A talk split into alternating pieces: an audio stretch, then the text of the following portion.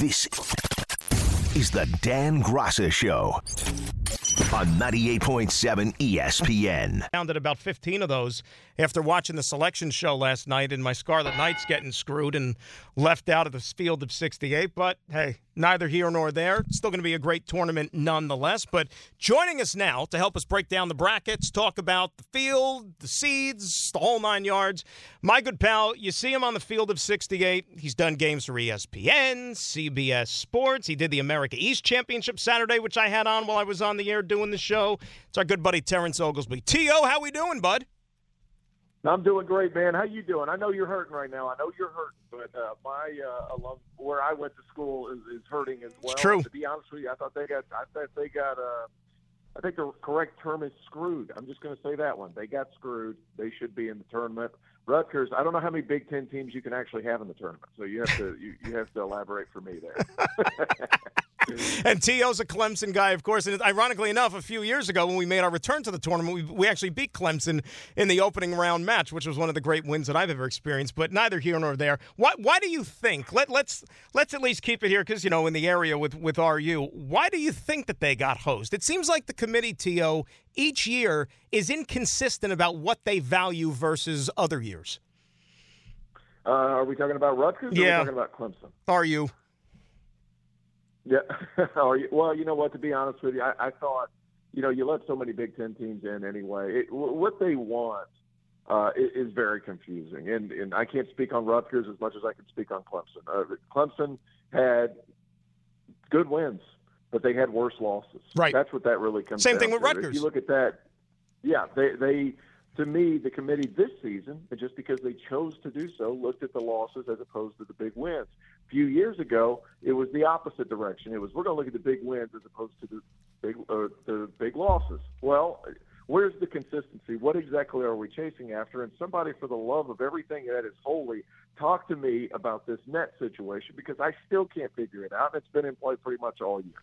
I don't understand it. I'll never understand it. I think it's ridiculous. I've never heard of a coach go into a game and say, "Man, I hope we win this game by 10." Yeah. It's a ridiculous system. It's a ridiculous system, top to bottom. You're right about that. And, like I said, the inconsistency is what's maddening there. But look, it's still going to be a great tournament. It would be nice if our schools were in it. But nevertheless, the next couple of weeks are always a good time. And, you know, Thursday and Friday, the two best days, are two of the best days on the sports calendar that we have. And, uh, you know, like I said, I cannot wait for that.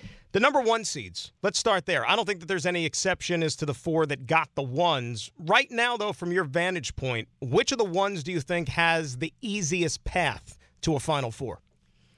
I, I think it's the number one overall seed, Alabama. Yeah, I me think too. That one's pretty easy. Yeah, they move ahead. They get out. They get either Maryland or West Virginia. I think they actually get uh, Maryland because Kevin Willard just finds ways to get his guys to compete the right way, and he is so good at scheming things. But he's going to run into a buzzsaw in Bama in round two. Round three, th- that's upset central. That bracket in my mind, anyway. I think they'll play, they'll play Furman in the Sweet 16. That Furman team's really good. Bob Richey does a terrific job of getting guys in the right position to score, and they play a Virginia team that has struggled to score at times. So I find that game wildly intriguing. That all being said, uh, Bama would have to play Furman. Or they would have to play San Diego State, or would have to play a Virginia team that struggles to score. That's a bad mix for whoever Bama has to play.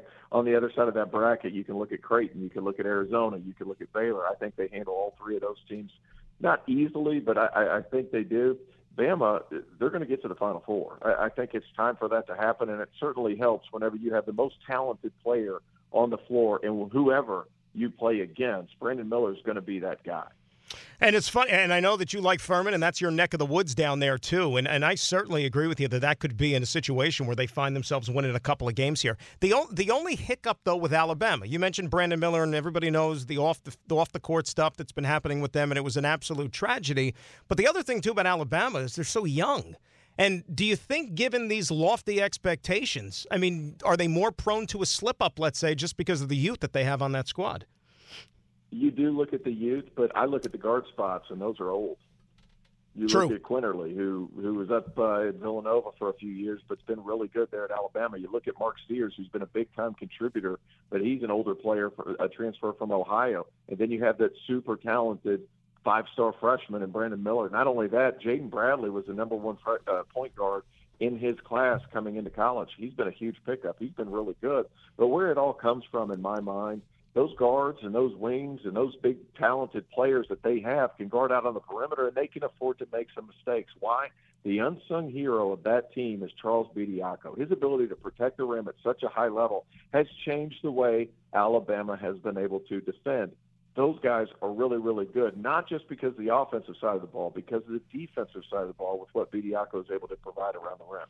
So it's not just cliche, of course. Alabama, the number one overall seed, looks like that they have the easiest path here. We'll see what happens here once we get this thing underway. On the flip side, though, you talk about a one seed that maybe has has a hard path. I, and look, I mean, I know I, the Big Ten is what I watch the closest, and this isn't sour grapes or anything like that. I just think Purdue is is right to be picked off, and it might even happen in that first weekend, To, because I think in the second round when they got if they got to face those dudes from Memphis, look out. And I just think Purdue that's a bad matchup. It's a really bad matchup. And what has had success against Purdue uh, this season? Trapping them, older teams, pressing them. Exactly, They're pressing them, trapping them, bigger physical guards uh, around the perimeter. And, and here's the thing: a lot of people think, well, those guards are going to turn it over, and that's going to happen on occasion. They're young players. Where it really gets them is the fact that they have to enter the ball into Zach Edey and dribble further out, maybe four or five feet further out. Whenever a big man of Zach Edey's size and caliber has to dribble one more time, it completely changes the way and his efficient or uh, he, the way he has to play and his efficiency levels inside the three point line. It's pretty incredible, really, the drop off whenever he has to dribble it three times instead of two.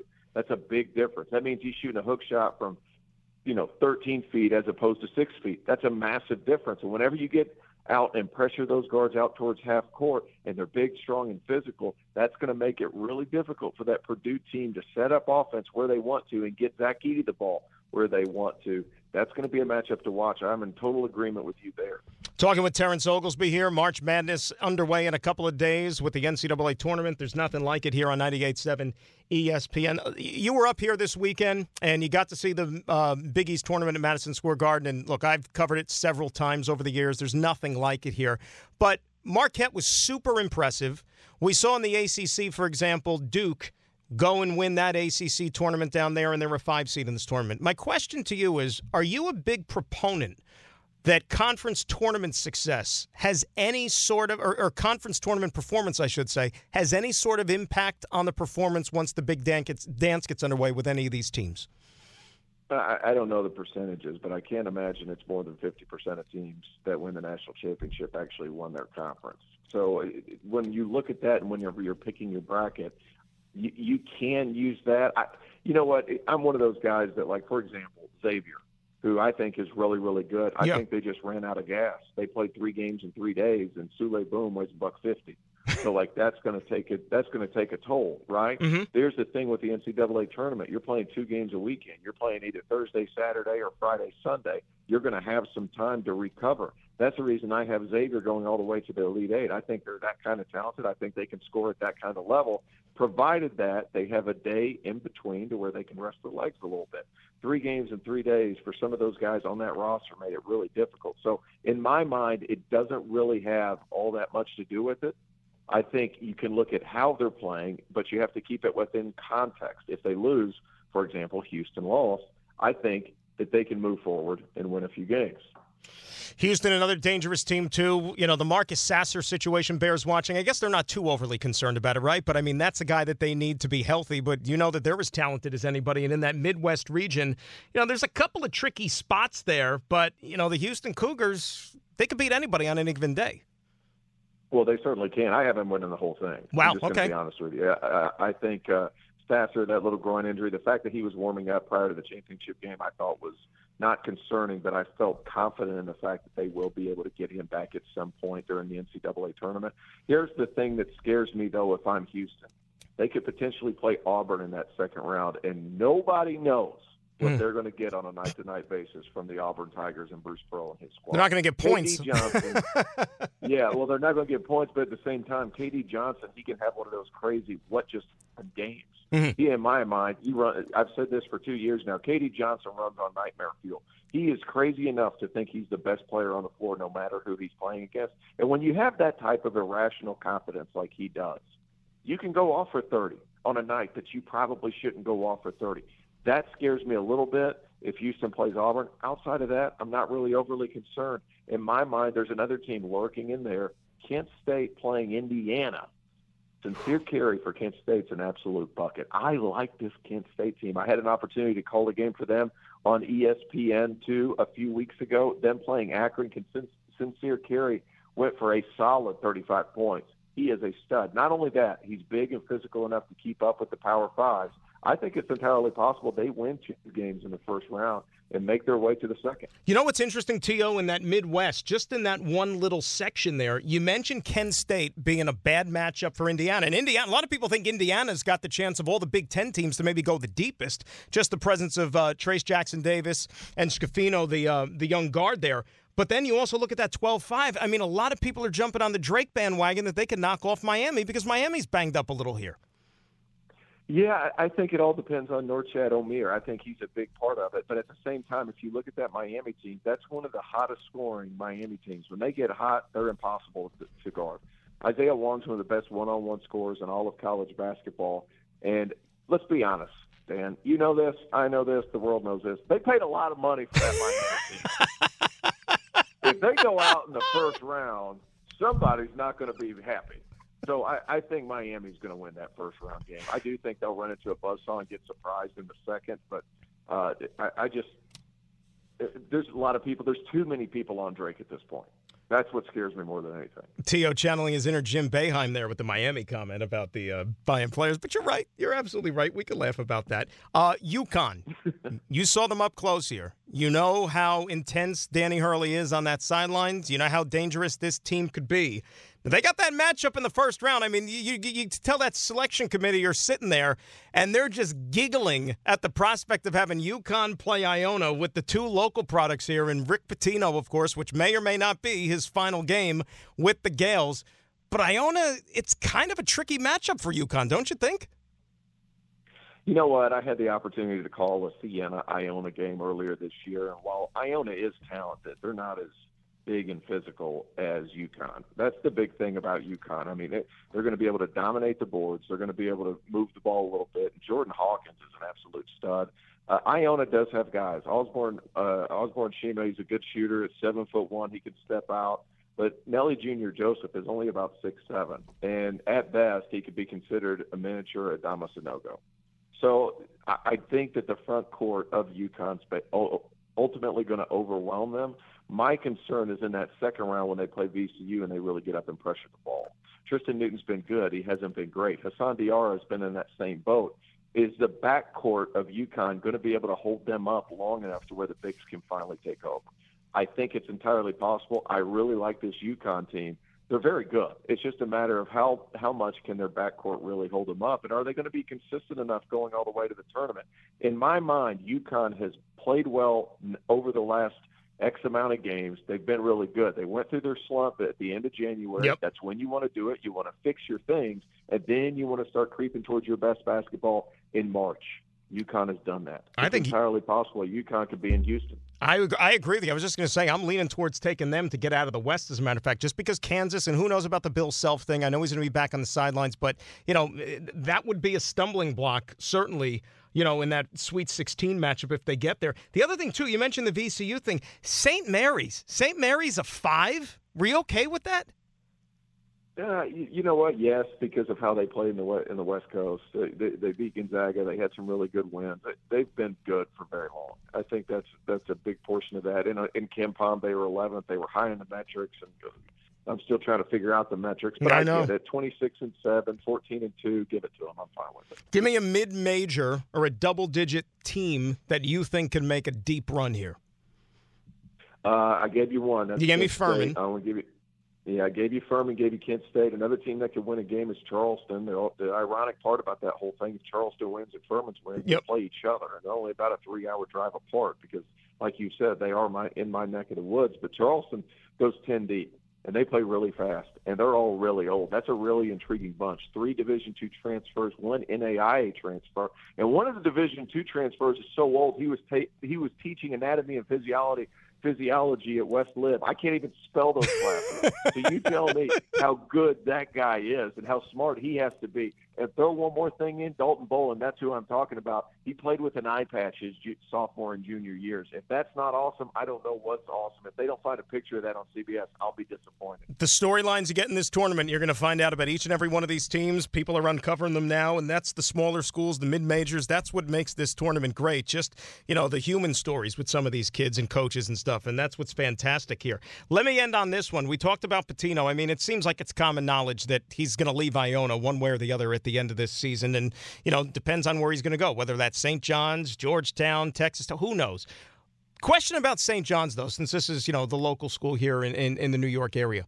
Do you think, and I know that it's been a long time, and I know that the landscape of college athletics has changed, but can St. John's TO realistically get back to the glory days that they once were at? Let's say, even if it is a Rick Pitino that's the coach, or is it just too much that they have to overcome now in this NIL world when you talk about even facilities and so on and so forth? Is that possible for the Johnnies, you think? It all depends on who's running the ship. I, I mean, let's call that what it is. And I think the relationship with the Garden needs to be better. St. John's needs to play more games there. I mean, that's a huge selling point. But I'm going to be honest with you, Dan. If if if I don't know any information that you don't know that, that mm-hmm. you don't know, if Pitino goes there, uh, I, I think automatically it gets them heading in the right direction. I, look, he's one of the three greatest basketball coaches on the floor that's ever existed. Let's just call a spade a spade. He is that type of good. He fits in well. He knows what he's doing. He's been there, done that. And let's just call this too he's getting a little long in the tooth. The guy's old. Yeah. He keeps moving forward, and you're setting the next guy up for success if you hire Rick Pitino right away. I think that's another big part of this. Interesting. And, and, and, look, you know, it'll add a lot of buzz. It'll add a lot more flair. Not to say, you know, and it's not that Mike Anderson did a bad job. I mean, he had four winning seasons, but, you know, no postseason. The problem is, though, Mike Anderson wasn't a Northeast guy, T.O., and that's tough to recruit this area. No, that was a really strange fit. Uh, truth be told, I I understand what they were trying to do. They wanted to bring a fast fast paced style of play, some energy to, uh, you know, a program that that didn't necessarily have a lot. I understood what they were trying to do. That all being said, uh, it, it just this is a St. John's program that hasn't had a tournament win since what 2000. Long time. Mike Jarvis. Yeah, it's it's yeah. So I mean, we're looking at what is it 2000? I'm trying to think how old I was in 2000. You know how old I was in 2000? How old? I was 12. I was 12. What are we doing? See, Tio's a young like, guy. I'm still a young guy, yeah, fairly, fairly. But I was 12 years old in 2000, so you guys tell that to me. I hope St. John's. I feel like college basketball will be better with a good St. John's because it'll bring the people of New York to more college basketball games. I hope that's the case. So if they can get it going, if they get Pitino, uh, sky's the limit. Yeah, just three. They've only made three NCAA tournament appearances in the last 20 years. So you're right. I mean, it is a long time in the making here. And um, last thing before I let you go here, just another blue blood I want to throw out there. Okay, we Duke has found themselves here under Jon Scheyer. A little bit of a slow start to the season, and of course the transition. You talk about filling giant shoes. That's what he had to do. They run through the ACC. They win the tournament there in Greensboro. What do you think the ceiling is for this Duke team? Final four. Wow. And the reason I say that, I think Jon Scheyer's done a terrific job. Why? Because he's made adjustments throughout the season. Uh, they started out, they were a little bit banged up. Injuries were a little bit prevalent. Whitehead was in and out of the lineup. Lively started a little bit late. Their growing pains took a little bit too long.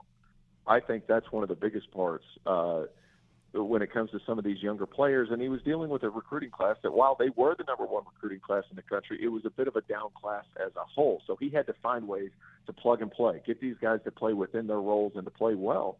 I think that's what he has excelled at. You look at some of the things he's done on the floor. He's tried to throw some different traps. They've relied on different defenses just to kind of throw off the rhythm of the game. Those are things Coach K never did. So I like what he's done. I think the game turned for him whenever he decided to let Tyrese Proctor bring the ball up the floor and Jeremy Roach attack on the second side. That changed the way they operated, and guys are finally starting to get comfortable. They're they're happy in their roles. They're scoring. They're defending. This Duke team, as well as they're playing, definitely could make it all the way to Houston for a second straight season. Think about that. Unbelievable, right? And then, of course, we know what happened last year with the UNC, and you know, well, UNC's a whole other story. We could sit here and do an hour on them for crying out loud as to how that whole thing unfolded. My goodness, if there was a team ever set up to run it back and didn't, You know, they're going to be writing books yeah. about this UNC team for crying out loud. Tio, thanks for a couple of minutes tonight, my friend. Can't wait for this week. Next couple of weeks, it's going to be fantastic. And check out Tio on the field of 68. Those guys do an unbelievable job covering college basketball. I am a daily, daily viewer of those guys. Thanks a lot as always, Bud. We'll talk soon. All right. Thanks, Dan. All right, there is Terrence Oglesby, 800 919 3776. That is the telephone number. You want to talk a little college hoops, little brackets? Let's do that. And when we come back, you're going to have to hear me vent. You're going to hear the anger come out. And it's going to be directed towards the NCAA Tournament Selection Committee as to why Scarlet Knights did not get a bid. Dan Graca Show, 98.7 ESPN. This is the Dan Graca Show on 98.7 ESPN. Twitter. A couple of the other, real quick, I, I know I mentioned it to TO, but a couple of the other seeds that I didn't quite understand. You know, Florida Atlantic getting a nine, and I understand that they come from a mid major conference. But Florida Atlantic, you know, they won 31 games, right? And the problem with them being a nine is that you stick them in that 8 9 game, which is always a coin flip and they're going to have to go up against like Florida. Florida Atlantic to me is good enough to win a game in this tournament. Like they're good, but they put them up against Memphis in that eight nine, and Memphis, oh my, like Penny's got some dudes on that team. Like we were just talking about. I think Memphis could beat Purdue in the second round and knock out a one seed.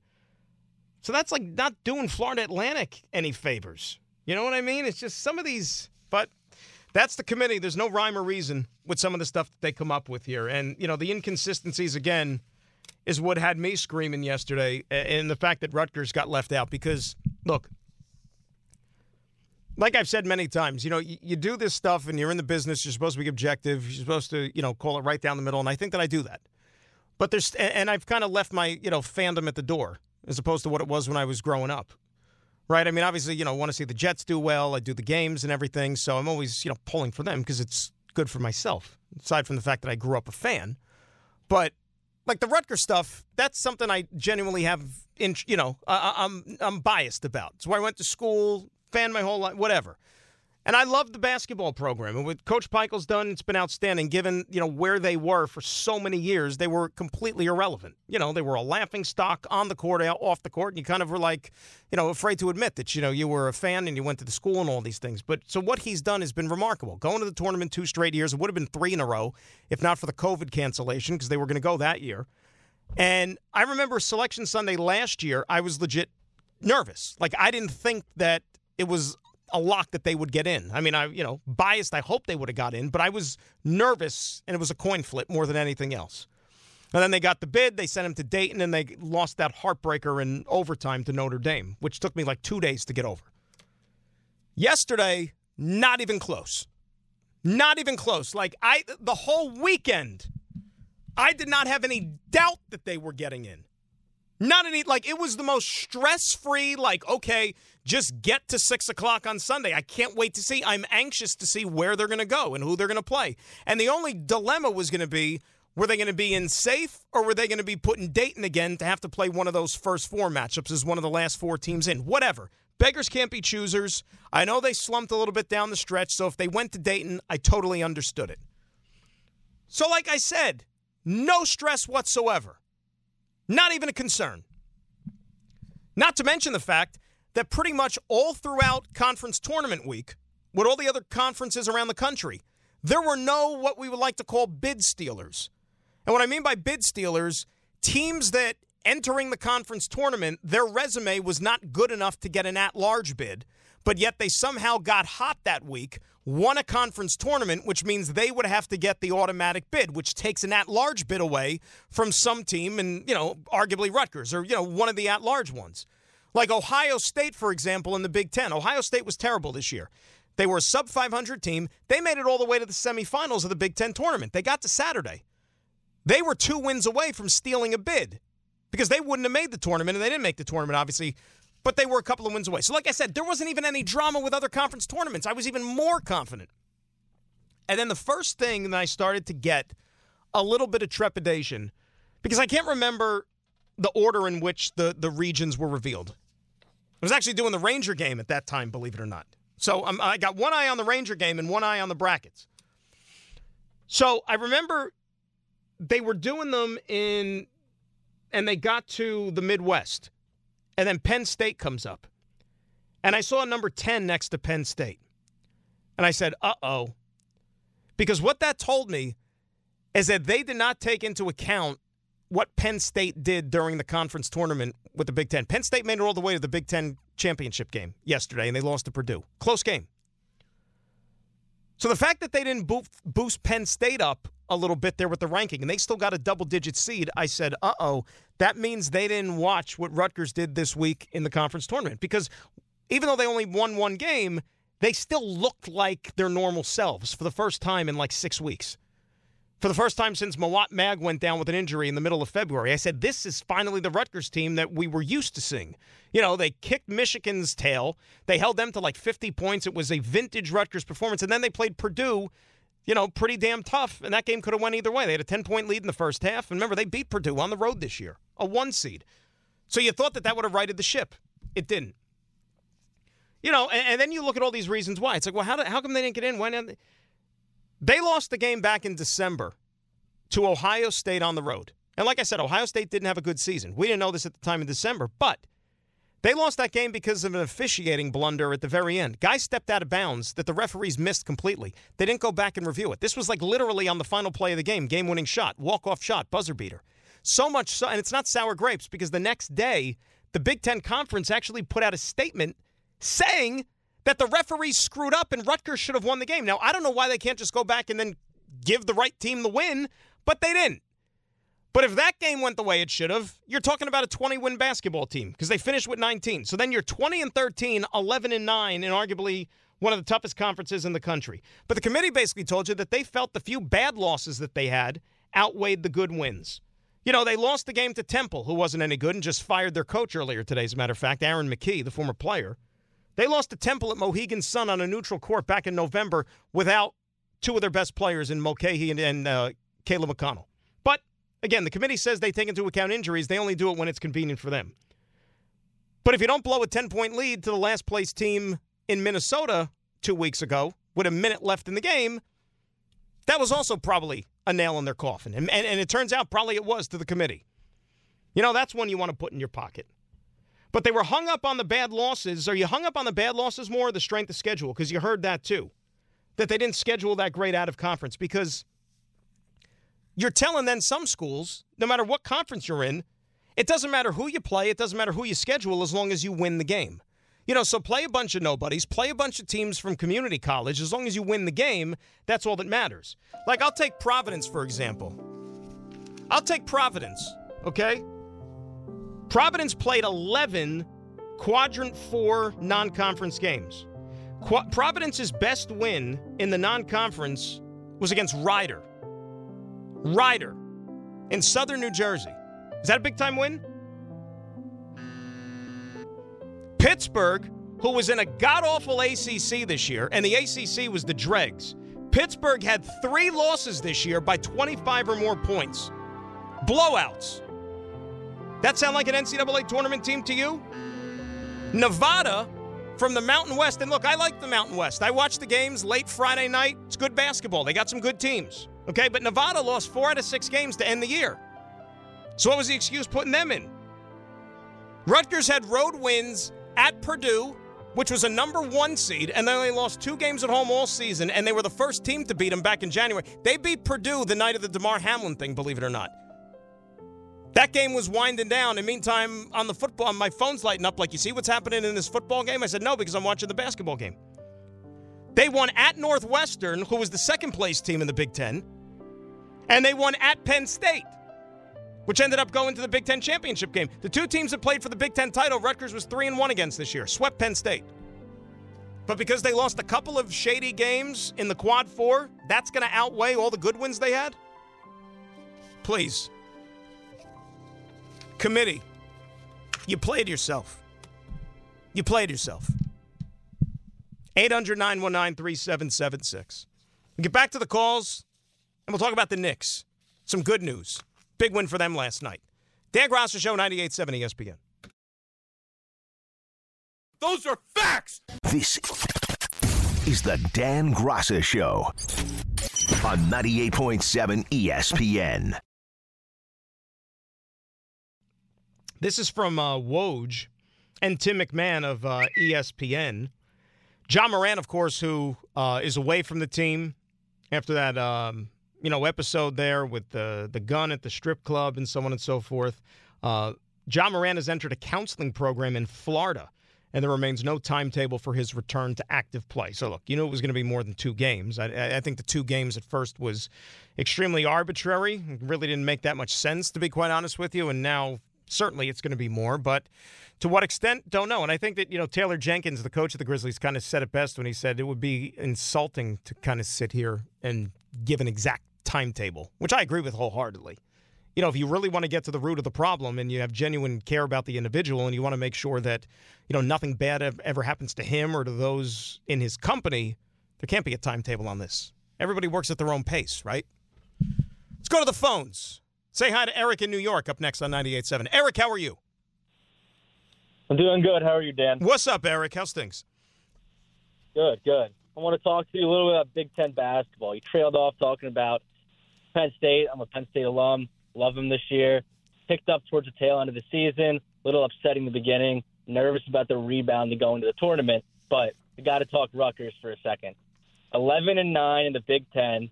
Talking about a historically bad Big Ten season overall. You got uh, Purdue, you got Indiana.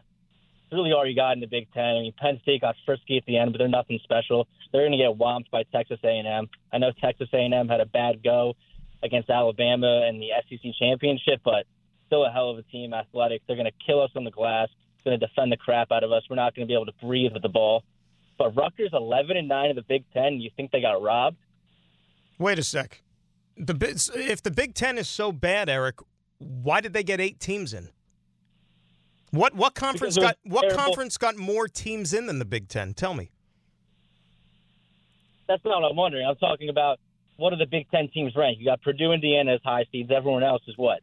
eight but, to twelve seeds, nothing special. But, but, don't get caught about the rankings, Eric. The reason is is because they're beating the crap out of each other all year. And and the the argument that I have about that, like you look at some of these other teams, like for, let's take the Mountain West for example. And I, I'm I'm salty about the Mountain West because of a team like Nevada that got in as an at-large bid. If a team like Nevada or any of those other clubs in the Mountain West that got bids you know, had to play in the Big Ten and play 20 regular season games against those teams night in and night out, do you think they have as good of a record as they have? No, but look, Dan, that's college basketball. Well, it's not that it's college you basketball. Have you have these teams in these. It's not that it's college basketball, Eric. Well, right, the no-name conferences, but that means and all conferences aren't created equal. That's I mean that's part of the territory. That's why these bids are kind of inconsistent a little bit because you're taking into account that okay, one team their record might be a little inferior to some team from a lesser league, but that's a direct byproduct of the fact that they're playing better competition all year, is it not? No, I do agree with you there. But the way you have to look at it is this: you got the Big Ten. Okay, they might have a good amount of teams in the tournament this year, but when you look at each individual team, you look at Michigan State, Michigan, Iowa, nothing special at all this year. Michigan turning down their bid to the NIT tournament. Well, Michigan wasn't a tournament team this year, but I mean, you had. Well Big Ten play. You know what I will say, Eric, though? Here's where we can have a conversation about the Big Ten and maybe the disappointing part of it all. And I thank you for the phone call. It's what happens in the tournament. That's that's the hiccup about the Big Ten.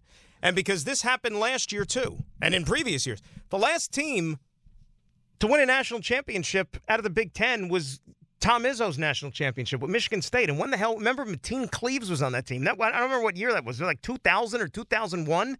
It's been forever. You know, so for whatever reason, like last year, Big Ten got the most teams in the tournament. Off the top of my head, I'm just trying to remember. And none of them really went all that far. You know what I mean? Like they get picked, like they have a horrible record in the tournament. So what is that a byproduct of? I don't think that you could say the league is overrated. You know, maybe it's the case that by the time you get to the tournament, they have like nothing left in the tank because they're just it's it, it's a grind, it's a battle for three months out of the year when you're playing this schedule. I mean, 20, 20 league games, that's a lot, man. 20 games.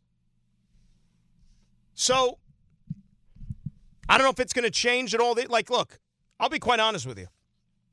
If you're asking me right now, do I have more confidence in, let's say, the few teams from the Big East to make a deep run into the tournament as opposed to, let's say, the top teams out of the Big Ten. I actually think that the Big East teams are better equipped to go deeper into the tournament.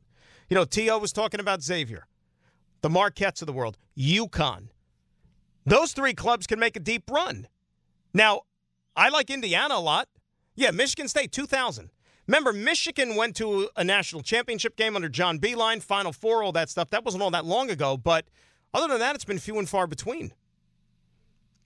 You know, Purdue's a one. I don't think Purdue's built well for this tournament. I just don't. Like I said, it wouldn't shock me if they lose in the first weekend. Actually, I'm going to pick Memphis to beat them in the second round. I think the team that's actually best equipped to go far out of the Big Ten is Indiana. But now T.O.'s got me thinking about that Kent State matchup in the first round, and now I'm all like doubting things. Yeah, you know, you can take shots at the league. Look, I'm not going to sit here and try to tell you otherwise. Bottom line is Rutgers should have got a bid. Should have got a bid. They got hosed. You know, the Joe Lunardis of the world, all these bracketologist guys, when they got 67 of the 68 teams right, and the one they got wrong was Rutgers because the, the, the committee had their head up there, you know what. It says a lot. And damn it, yeah, I'm biased. 800 919 3776. Talk some Knicks when we come back as well. Dan Graca Show, 98.7 ESPN. This is the Dan Graca Show on 98.7 ESPN. Anyway, good win for the Knickerbockers last night, I would say. Um, things starting to get a little dicey before, you know, especially the way that one unfolded against the Clippers on Saturday afternoon in, in, so many facets. You know, you saw Kawhi Leonard turn into Kawhi Leonard, turn into the Terminator, and he was just dominating on both ends of the floor. Julius Randle was struggling again, and then Julius Randle kind of snapped, and it was kind of rewind to last year, Julius Randle, when he was just a mess. You know, on the court, sulking off the court, and, you know, snapping and temperamental. It's like his head was never in the game, it seemed like. And, you saw that on Saturday, where he got a little chippy with Plumlee, and you saw the frustration boil over because he wasn't hitting his shots, and then he threw the elbow at Plumlee, and while the refs were looking at it, you know, his teammates and coaches are trying to calm him down, and he's mouthing with those guys, and it's just, it, was not a bad look, or not a good look, and you started to get concerned a little bit, at least I did, that, uh-oh, what's happening here, right? We suck. And really, you had to start to maybe consider the fact that, well, you might be looking at an 0 4 West Coast trip because Brunson was injured, and you saw how much they missed this guy, right? I, I mean, not been saying it all year. Jalen Brunson's the most important player on this team. I'm not saying he's the best player, he's the most important player on this team. And his absence was really starting to affect the likes of a Julius Randle because you think it's any coincidence that Randle's having the great season that he's having because you have somebody like Brunson in the fold. So what they did last night Bouncing back once again, no Brunson, and I know the Lakers didn't have a guy who was pretty good too. I forgot his name, but the fact that Randle came out against his former team, what did he have like twenty five points in the first half? I mean, in, insane, right? RJ had himself a damn good game last night. I like to call it the Josh Hart experience. You got everything out of 32 minutes. Josh Hart affects a game taking just four shots as much as anybody you're going to see. But that's what he's all about. That's what he's for. How about the two big free throws he made? If Josh Hart did nothing last night except make those two free throws at the end of the game, you know what? Job well done, sir. That's what you're here for. So everybody contributed, and the fact that they just stopped the bleeding was enormous. I mean, that was a huge win last night. Because all of a sudden, like, the Nets are trying to fool people into making you think that they're really good now with a couple of wins that they had. How about the win in Denver? You know, teams don't win in Denver. Road teams don't win in Denver. Nets did. Good for them. So they're essentially locked for that fifth spot in the Eastern Conference. And I look, I give the Nets credit. I do. You know, I know I like to take shots at them here and there, but they've done a nice job since breaking up this team. They really have. I still think the Knicks are better. I still think the Knicks will finish ahead of them, but you can't just assume it.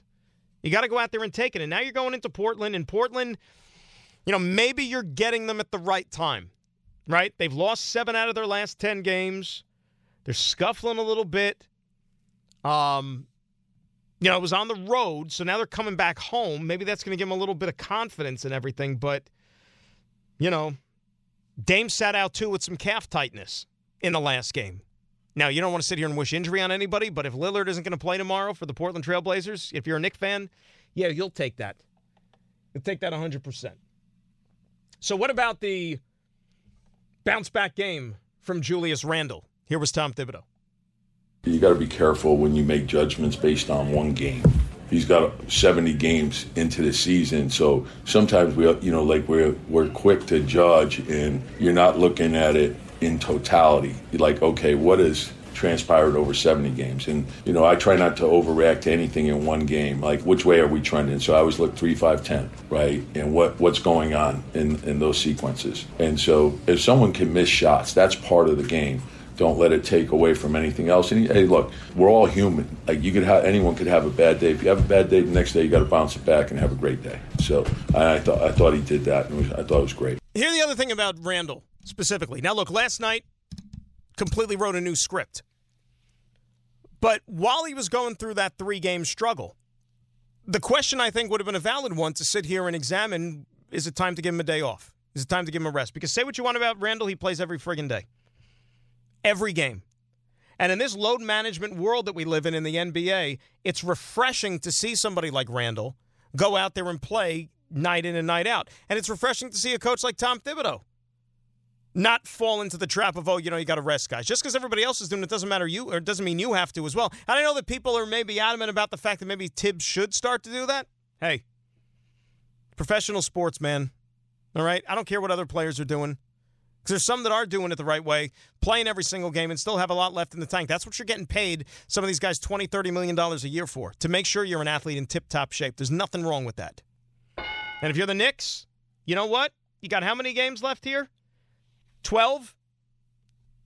Stretch drive begins now.